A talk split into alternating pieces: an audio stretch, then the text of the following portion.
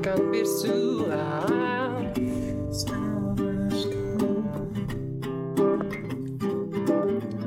Sana olan aşkım hep akan bir su Sen de benim gibi misin? Söyle. Aklımda senden başka hiçbir şey yok bugünlerde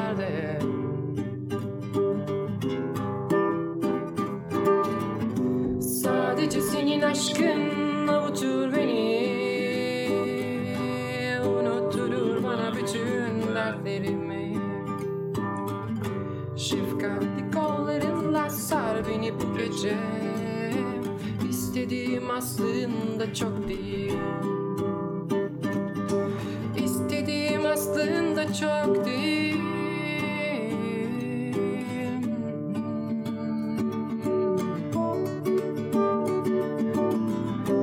Sadece senin olmak istedim dünyada. Sadece sana ait olmak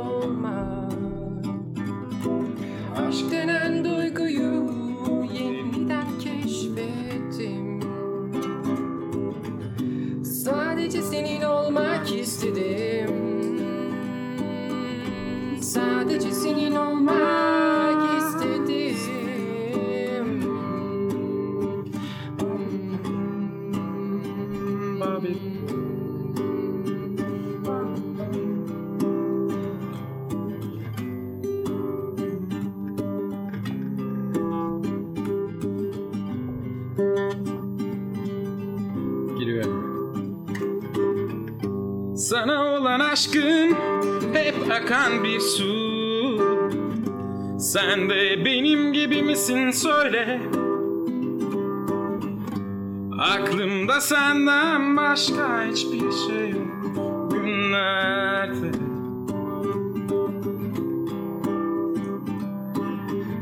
Sadece senin aşkın avutur beni.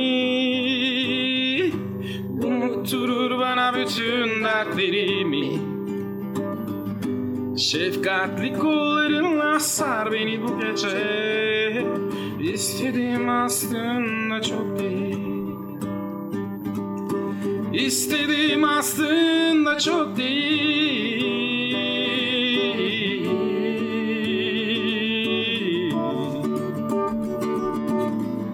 Sadece senin olmak istedim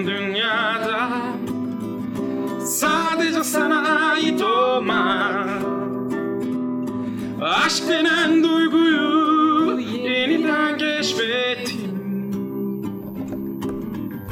Sadece senin olmak istedim. Sadece senin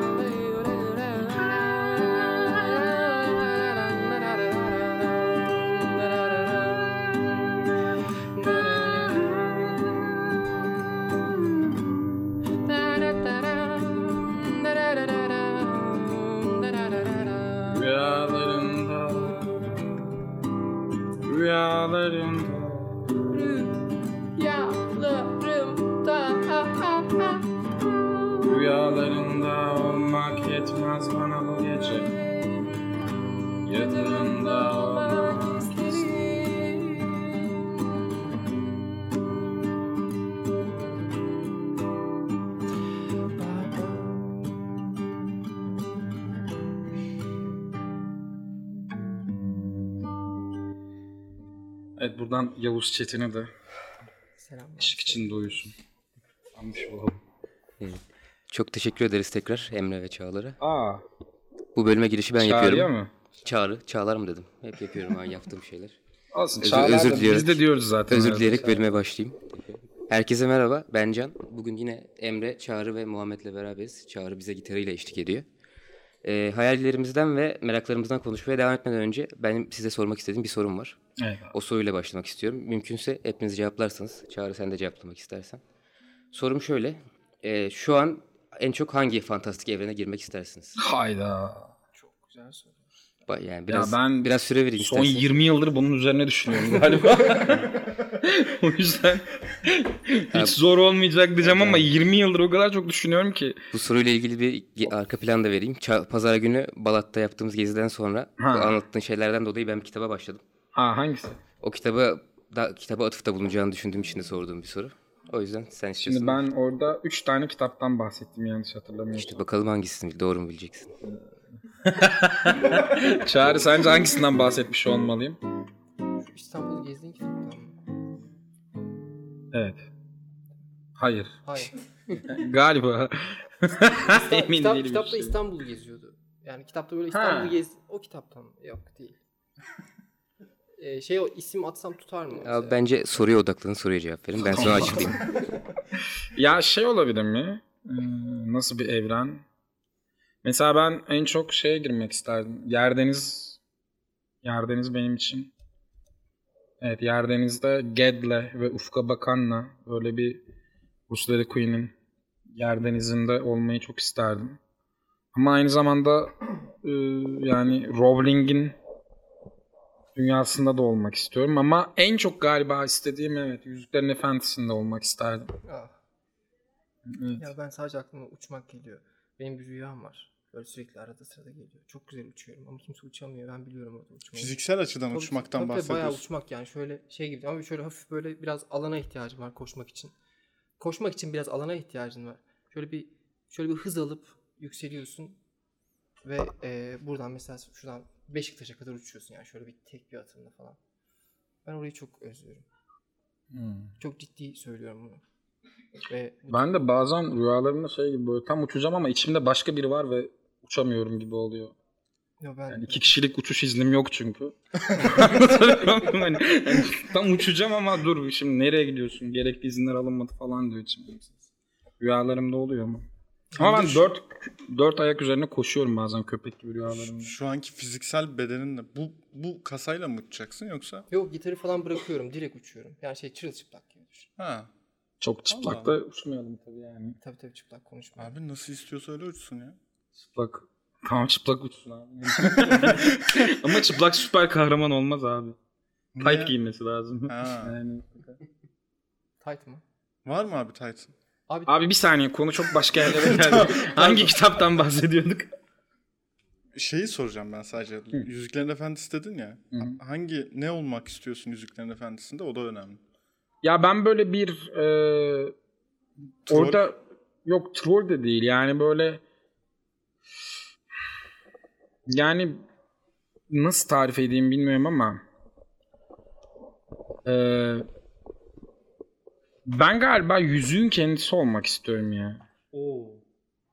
Yani tek yüzük tek yüzük bilmem ne falan filan diyorlar ya şeyi çok merak ediyorum çünkü.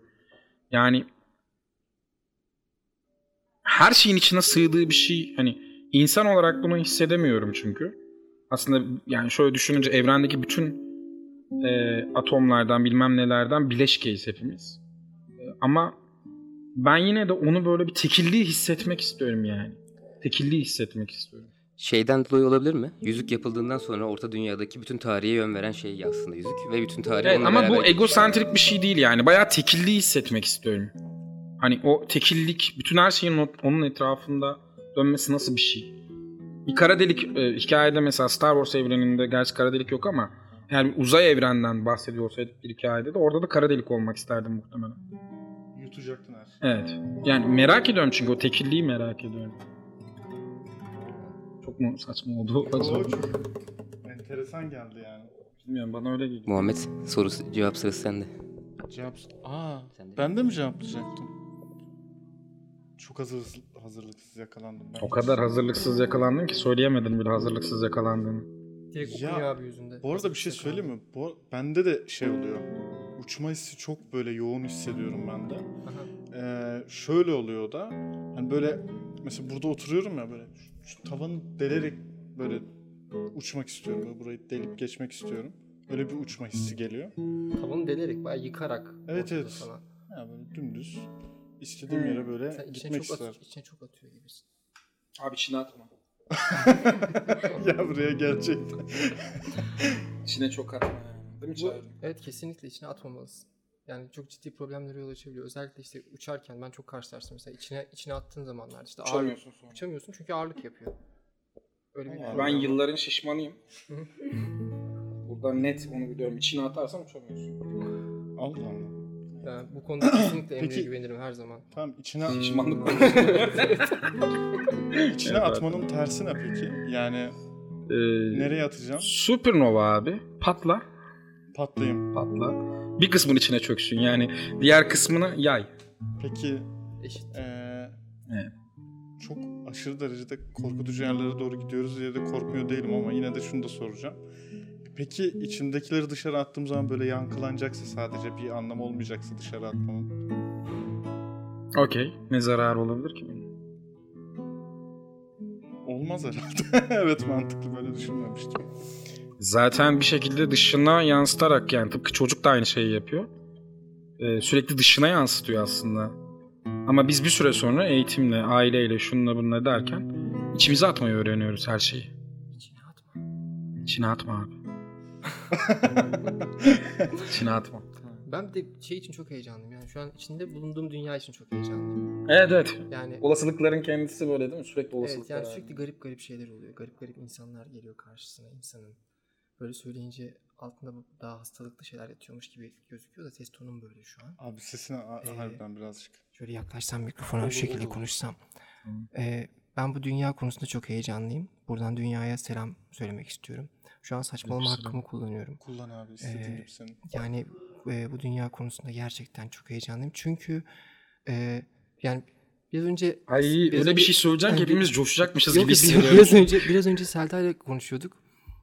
Selda ile konuşurken şeyden bahsettik işte bu hani bir tür hayal gücünden falan bahsediyoruz ya. Hani içimizde bizim geldiğimiz eğitim sisteminde bizi böyle kısıtladıkları, koydukları duvarlar var ya onları daha böyle anca anca ben 30 yaşındayım 31 falan diyorum böyle. Ee, daha yeni yeni aşıyoruz Allah ya. Allah ne garip abi normalde 30'dan 32'ye geçiyor insanlar. Sen orada mı kaldın?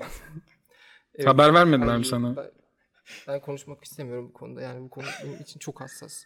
Tamam abi. evet evet. O yüzden çok heyecanlıyım önümdeki ihtimallerle ilgili. Çok mucizevi şeyler olacakmış gibi geliyor. Yani dünyada böyle büyüler, işte ne bileyim e, birileri tarafından ele geçirilmeler, işte bir yerlere kapatılmalar. işte ne bileyim oralardan Yani bu anlattığın yer okul bayağı aslında. bence bayağı doğru bir coğrafyadasın yani sanki. Yani rehin alınabilir, kapatılabilir, e, bir daha bırakılamayabilirsin Evet evet çevremizde duyduk. Bırakılırsın sonra tekrar başka bir sebepten yine rehin alınırsın. Türkiye'den iyi biliyoruz değil mi? Evet evet yani hep çevremizde duyduk. Yani birebir yaşamadım. Hani bunun heyecanındayım. Abi bazen ama şey yapıyorsun mesela arkadaş evine giriyoruz. Örneğin sen ben gideceğim diye gidiyorsun. iki dakika sonra geri geliyorsun. Sürekli yaşatıyorsun aslında kendine bunu. Farkında değilsin bence. işte yani Mesela Mete'deyken bazen çıkıyorsun sonra iki dakika sonra geri geliyorsun. Abi durun ben vazgeçtim gitmeyeceğim diye. Evet evet çok yapıyorum bunu. Ya bir bilinç kaybı yaşıyoruz. Ya benim arkamdan ya böyle bayağı bu, şu kulaklarımdan akıyor yürürken, koşarken. Ya bu şehirde öyle oluyor. Bu ülkede öyle oluyor. şu anda bence konuyu bayağı başka bir yere Yani getiriyoruz. top, toparlayacağım hemen. Toparla bak. Su, su, Çalış şey- istiyorsun ama. yani efendim yani, re- yani çok e, renkli bir dünyadayız. E, renkli bir dünyada demek ki e, benim sessiz olmam demek. Ben susarak mesela toparlayabilirim bunu. Mesela benim sesim buradan kesilse ben bir gitar çalsam böyle devam etsem. Ben susayım en iyisi. Çünkü çekinmeye başladım çok. Kendimden ama. Çekinmeye de başladım. Bu hayattan da. Çekinmeye başladım. Teşekkür ederim. İyi o zaman Muhammed cevap vermeyecekse ben cevap vereyim. Verdim abi. Verdin mi? Sen yani çok. Ha ben de şöyle küçüklüğümden beri hep büyü yapmak, büyücülük, o büyülerin farklı evreni açması konusunda çok şeydim, e, meraklıydım. Ya Yüzüklerin Efendisi'ni çok seviyorum ama Yüzüklerin Efendisi bu merakımı mesela çok gideremiyor. Çünkü büyücülük kavramına çok girmediklerini biliyorum, girmiyorlar. O yüzden daha çok şey dedim, e, acaba başka daha büyücülerin var olduğu bir evrene mi gitmek isterim diye düşündüm. Sonra dedim, senden sonra pazar günü Yerdeniz Büyücüsü'nü okumaya başladım. Kitap- Oley. Kitap da oydu. Ne zamandır okumak istediğim ama okuyamadım kitapta. Çok etkileyici değil mi? Abi şöyle daha 2-3 bölümünü okudum. Çok gaza gelmiş gibi davranmayayım ama başlangıcı şey yani gerçekten gayet güzel gidiyor. Tam benim içine girebileceğim ve kendim bulabileceğim bir evren gibi gözüküyor. O yüzden şu an gerçekten Yerdeniz evreninde olmak istiyorum yani. Hatta bölümü kapatalım gidelim kitap okuyayım tadına ge- gelmek üzereyim. Ee, ben Hayal Gücü Merkezi'nin hikayesiyle Yerdeniz'in hikayesini çok benzetiyorum bu arada. Konuya da oradan bir giriş yapmış olayım. E, çünkü aslında sürekli olasılıklar evreni yani Yerdeniz. E, ve Yerdeniz büyücüsünü okuyan herkes şunu görür. Yani Get karakteri e, baş büyücü olduktan sonra bile içinde bir harita yoktur Ged'in. Nereye gideceğini, ne yapacağını bilmez. Bir pusulası vardır. Hayal gücü merkezinde pusulası var. Ve Ged'in e, araçları var. İşte bunu e, o pusulanın onu götürdüğü yere giderken. Bunlardan bir tanesi Ufka Bakan diye bir e, şey. Kayık. Ufka Bakan da gerçekten ev, efsunlu, harika, güzel, gizemli bir kayık. Ve o açık denizde yani e, binbir e, adanın olduğu o yerde Ged nereye gideceğini bilmez. Ufka Bakan'ın onu götürdüğü rüzgarla yönlü büyücü olmasına rağmen ona yön vermeden inerler. Aslında hayal gücü merkezi de böyle. Yani çocuğun bizi götürdüğü yere biz çocuğun bizim e, bize verdiği araçlarla ilerliyoruz. Yani o Ged'in kayığı Ufka Bakan'la hayal gücü merkezinin kullandığı soru merak kütüphanesi yapabilir miyiz araçları bence birebir uyumlu geliyor bana. O yüzden ben okuduğumda çok etkilenmiştim. Çünkü e, bence hayal gücü merkezi her çocuğun aynı zamanda içine bir pusula yerleştiriyor. Meraklarıyla ve becerileriyle alakalı. Ve sonra o çocuk pusulayla yolculuk yapmaya başlıyor işte. Çünkü benim hayatımda böyle oldu. Ben de kendimi kocaman yetişkin bir adam saymıyorum yani 32 yaşındayım ama ben çocuklarla çalışmaya başladıktan sonra tekrardan çocuk olduğumu fark ettim. O yüzden bu kadar aslında rahat uyum sağlayabiliyorum her yere, her şeye, bütün konulara. Çünkü yetişkinlik tecrübesi öğrendikçe insanı durduruyor. Evet. Durduruyor yani. Temkinli burada şöyle davranmalıyım, burada böyle davranmalıyım. Sonra dünyanın en sıkıcı insanlarından biri olmaya başlıyorsun. O yüzden yaşasın çocukluk. O zaman ben şunu sormak istiyorum. Şimdi pusula deyince hani bu anlattığım mantıkta şu soru çok yanlış değil mi? Ee, büyüyünce ne olacaksın? Yanlış mı anlıyorum? Yani bana sorsan mesela ben büyüyünce at olmak isterim. Böyle bir cevap bu kabul ediyorsan yanlış değil. Bu evet yanlış değil. Peki bir çocuğa o zaman ne şekilde soruyorsun bunu? Ya ben hiç bir çocuğa böyle bir soru sorduğumu hatırlamıyorum. Yani sorulabilir elbette niye sorulmasın da. Yani büyüyünce ne olacağıyla ilgilenmiyorum ki ben çocuğun. Şimdi nasıl olduğuyla ilgileniyorum. Yani anda kalamıyoruz biz zaten. En büyük problemlerimizden biri o. Bir de yani büyüyünce ne olacağını sormak yerine çocuğa e, dünyanın bir sürü problemi var. Gezegenin bir sürü problemi var. Ülkenin, yaşadığı şehrin, yaşadığı ailenin bir sürü problemi var. Büyüyünce ne olacağını sorup çocuğun ne olmayacağını sürekli ona, ne olamayacağını hatırlatmak yerine hangi problemi çözeceğiyle ilgilenmek? Ve şu anda hangi probleme odaklı olduğunu sormak, hangi soruna odaklı olduğunu sormak? Ve hangi duyguyla bunları yapıyor olduğunu, hangi ihtiyaçlarla bunları yapıyor olduğunu sormak, söylemek, onu paylaşmak abi inanılmaz e, başka bir şeye yol açıyor. Yani bizde de böyle. O yüzden mesela hani ben tabii bu işin e, felsefi tarafını çok bilemem. E, ama içsel olarak götürdüğü yer bizi yolculuğun bu. Büyüyünce ne olacaksın diye Gede sorsalardı muhtemelen çoban diyecekti çünkü. Sen de Aynı at zamanda. olmak istiyorsun. Ben de at olmak istiyorum yani diyelim ki. Ha, bu cevaba Diyelim ne ki. diyebilirsin anladın mı? Gerçekten büyüyünce ne olmak istiyorsun? Üç tane şey soracağım. Bir daha ne kadar büyüyebilirim? Fiziken çok zor evet. Evet. Hayda. İki. E, haklı adam. Sen dur. Tamam, özür dilerim. Ortada karıştır. İki. yani bilmiyorum abi niye bunu soruyorsun? Niye beni darlıyorsun? Sen Çok özür dilerim. hayır hayır bunu sana söylemiyorum. Bunu diyelim ki ben çocuğum ve sen yetişkinsin. Oğlum manyak mısın? Niye darlıyorsun beni? Büyüyünce ne olacaksın diye. Olasılıkları bilmiyorum ki sen bana olasılıkları söyle ben ona göre cevap vereyim o zaman. Doktor olacaksın öğretmen? Tamam sor. Yo onu kastetmiyorum belki de. Ne soruyorsun? Ne soruyorsun? yani? Her şey olabilir yani o zaman. E tamam o zaman yani büyüyünce ne olacaksın sorusunun yani bence çocuğu geliştirecek bir tarafı yok. Çocuğa hedef koydurtacak bir tarafı da yok. Hırs yaptıracak tarafı var. Hı hı. Ee, kıyaslama yaptıracak tarafı var ve ulaşamazsa mutsuz edeceği taraf var. Ulaşırsa da daha hırslı bir şey yapmasına neden olacak bir şey yaratıyor. Ve sonuncusu da ilgilenmiyorum ha büyüyünce ne olacağımla. Büyüyorum sadece. Çok güzel. Ya Evet. Belki de hiç büyümek istemiyor da olabilir. Ya bir de evet. Evet yani. yani. Düşünsene büyümek istemeyen çocuklar bu dünyanın güzel şeylerini yapıyor çoğu zaman. Peter Pan gibi bir hikayeyi düşünün. Ama büyüyoruz. Yani bundan da kaçamayız. Ama büyüdükçe öğreniyorum abi ne yapacağımı, ne olacağımı, nereye gideceğimi, kim olacağımı. Ve ben 20 yaşındaki Emre ile şu andaki 32 yaşındaki Emre'ye baktığımda eh, çok farklı şeyler yani çok farklı yolda yürüyen iki insan görüyorum. Yani bilmiyorum o yüzden. Ve bilmemekten olağanüstü mutluyum. Çok felsefi bir şey söyledin az önce ya. Ama öyle ya, bunun üzerine artık. gitmek isterdim ama şunu soracağım. Benim Evet. aklıma takılıyor sürekli. Ee, şimdi senin bu yaptığın şey hani e, seni sürekli tuzağa da çekmeye çalışıyorum aslında çaktırmadan bilmiyorum belki de çaktırmadan. Gelirim abi gelirim davet et yeter ki tuzak dedin. Ee, yapmaya çalıştığın şey e, hep bu çocukları bu totaliter paradigmadan kurtarmaya çalışmak veya onların oradan çıkmasına aracı olmak. Ama bütün sistem onları o paradigmada tutmak üzerine kurulu. Hı hı. E böyle olunca seni engelleyenler çıkmıyor mu? Engellemek isteyenler. Çıkmaz mı abi? Neler neler çıkıyor yani. Ee, ya beni engellemek gibi hani kimsenin benimle bir bireysel derdi yok. Ama zaten e, sistemin insanla hani ins- bir insanla derdi olmaz çoğu zaman. Bir düşünceyle derdi olur. Bir olasılıkla derdi olur. Yani e, bir düşünce olayın kendisinden daha güçlüdür çünkü. Yani bir bankayı soyma ihtimalini düşünmen ve bunu birileriyle paylaşıyor olman bankayı soymandan daha tehlikeli bir şey. Yani çünkü yayılabilir. Evet. Anlatabiliyor muyum?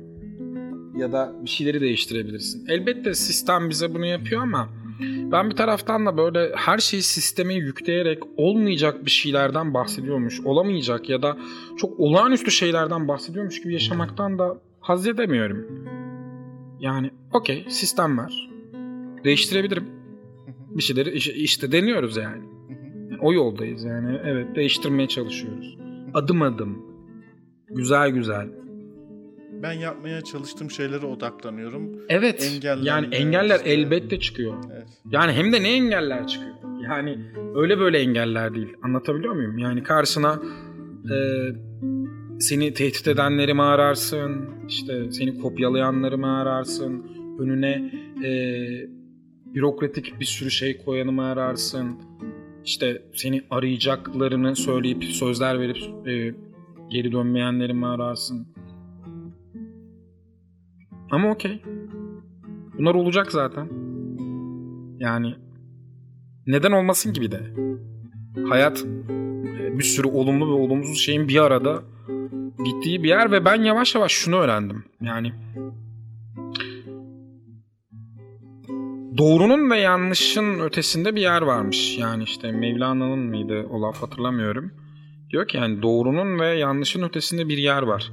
Orada buluşalım diyor. Yani o yüzden aslında bunu olumlu ya da olumsuz karşına çıkacak engeller ya da fırsatları hepsini aynı yerde görebilmek önemli benim için.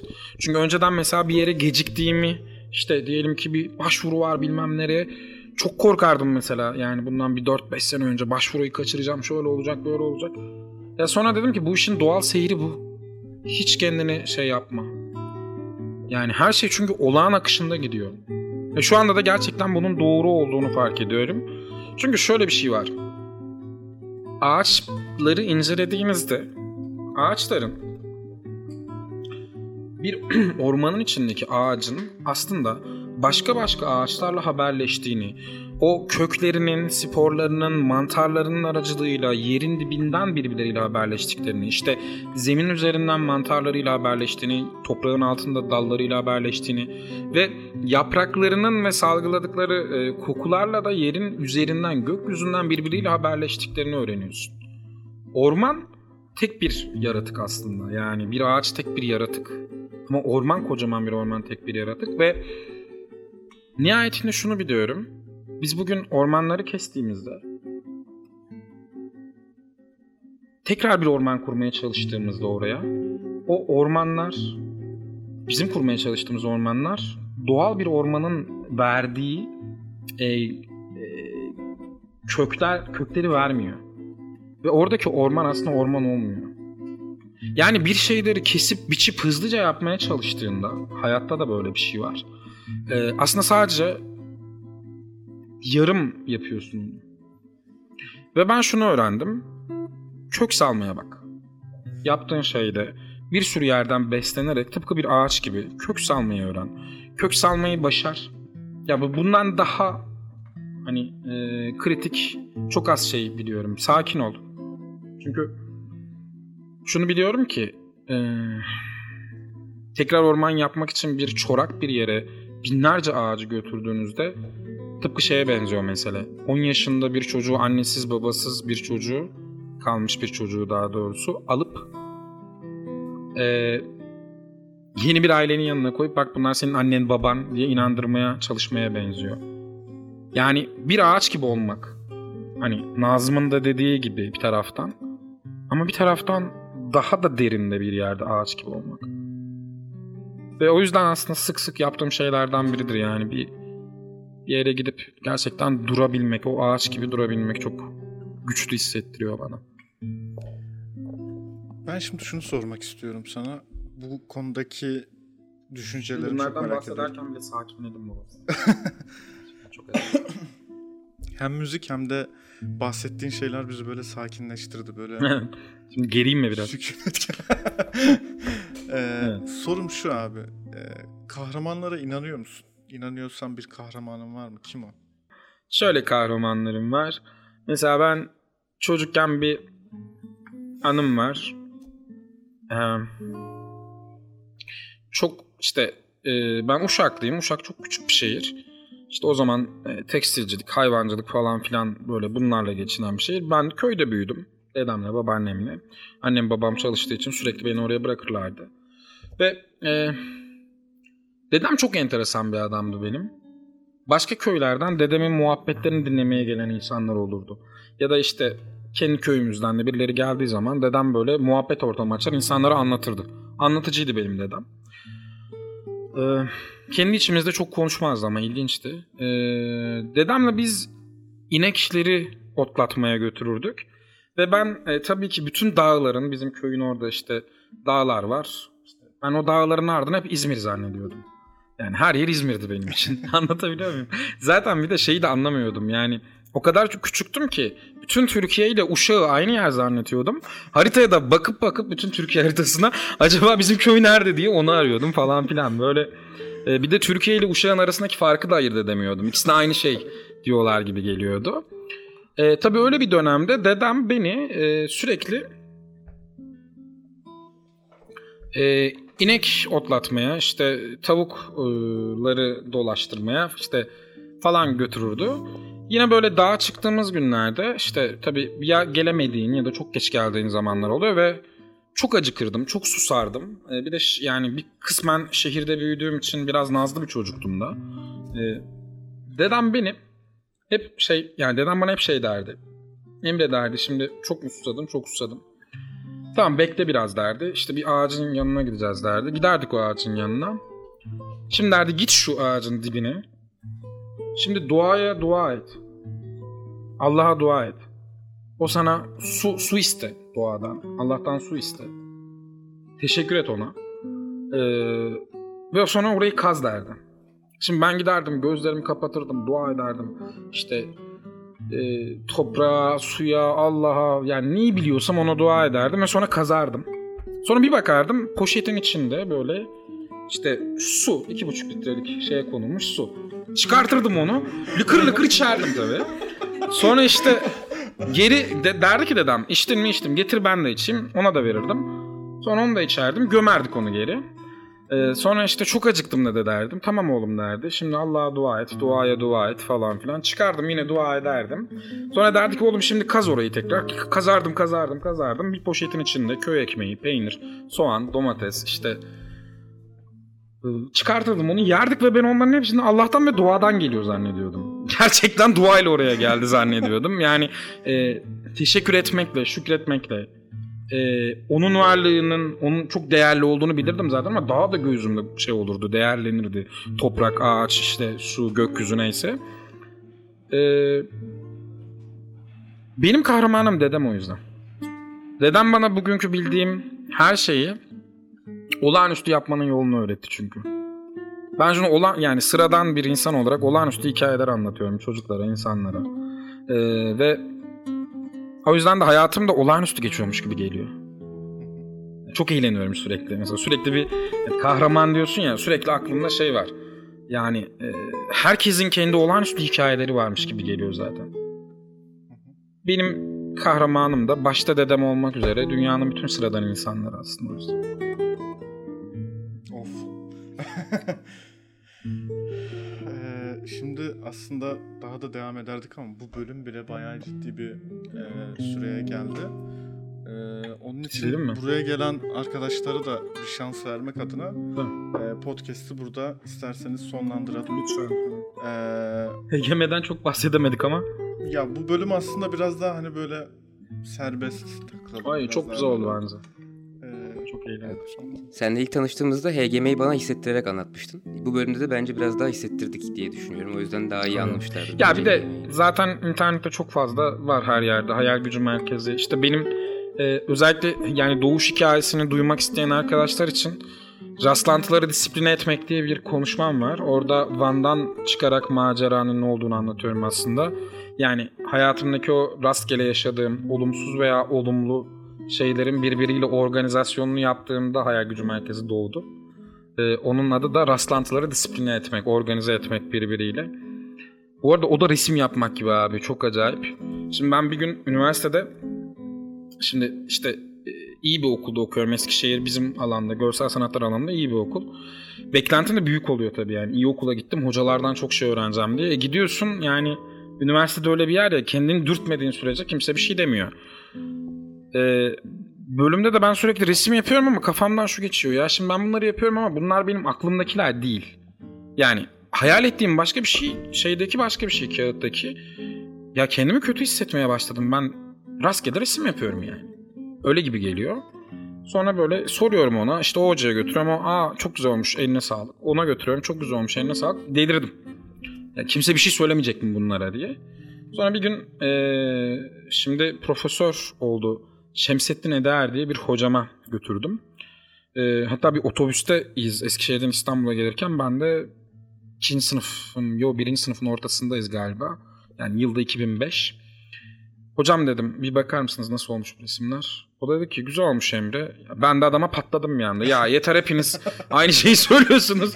güzel olmuş falan filan. Ne demek abi dedim yani hiç mi bir yorum olmayacak doğru düzgün? Dedim ki hocam ben kendimi şey gibi hissediyorum. Kötü hissediyorum. Rastgele resim yapıyorum dedim ya. Hani kafamdakilerle buradakiler farklı dedim yani. Rastlantısal yapıyorum ben bunları dedim. Bana çok önemli bir şey söyledi orada. Dedi ki rastlantıları disipline edebilirsen sanat yaparsın dedi. Ve o gün anladım aslında. Kırmızı lekenin yeşil lekeyle bir ilişkisi var. Ve iki lekenin birbirine tutunması sanat yapıyor abi. Eğer sen orada insan iradesiyle bir şeyler yapmaya başlarsan.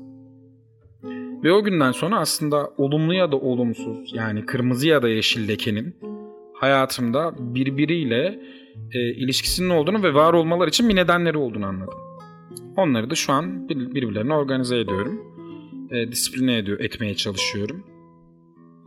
E, Hayal Gücü Merkezi'nin hikayesi de kısaca bu aslında kendi hayatımdaki hikayesi.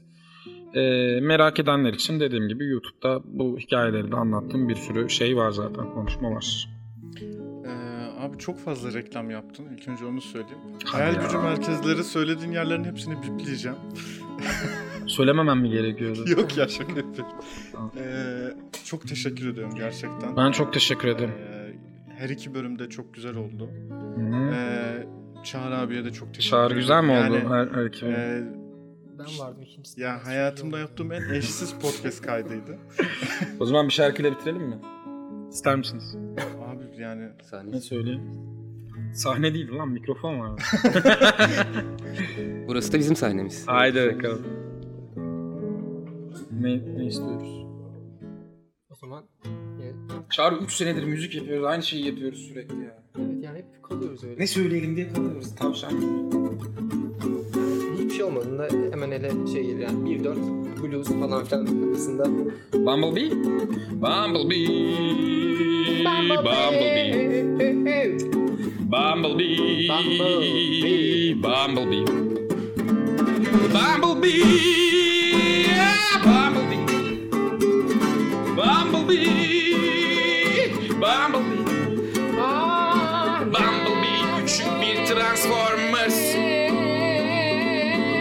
Gezegeni patlamış. Bumblebee. Patlamış. Sapsarı güzel mi güzel? Bumblebee.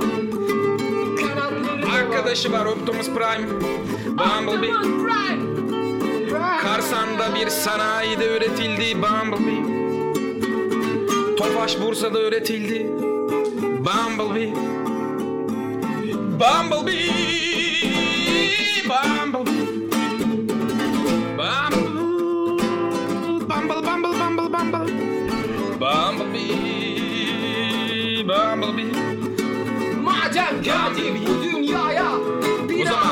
Bumblebee. saçmalayabiliriz. Bumblebee. Belki de. Bumblebee. Benim en çok sevdiğim şey en uzun kelime Türkçenin en uzun kelimesi. Yarım horozlaştıramadıklarımızdan mısınız yoksa yarım horozlaştırabildiklerimizden misiniz beyefendi? Demektir. Gibi mi? Neredeyse o şekilde. Bumblebee. Yarım horozun hikayesini anlatmaya ne dersin? Eğer konuşmak istersen ben senin hiç bölmeden her şeyini dinleyebilirim. Gerçekten kayıt usulü ve çocuklara çok eğitim kalıyor. Tamam o zaman. Bumblebee. Bumblebee. Arkadaş Optimus Prime'la Bumblebee. Bumblebee. O zaman en uzun kelime gelsin. Muvaffakiyetsizleştiricileştirip veremeyebileceklerimizden Burası merkez. Fight Club. Hepinize sesleniyoruz. Bumblebee, ah Bumblebee. Efendim bizi dinlediğiniz için çok teşekkür ederiz. Hepiniz Zeki Müren'i seviniz.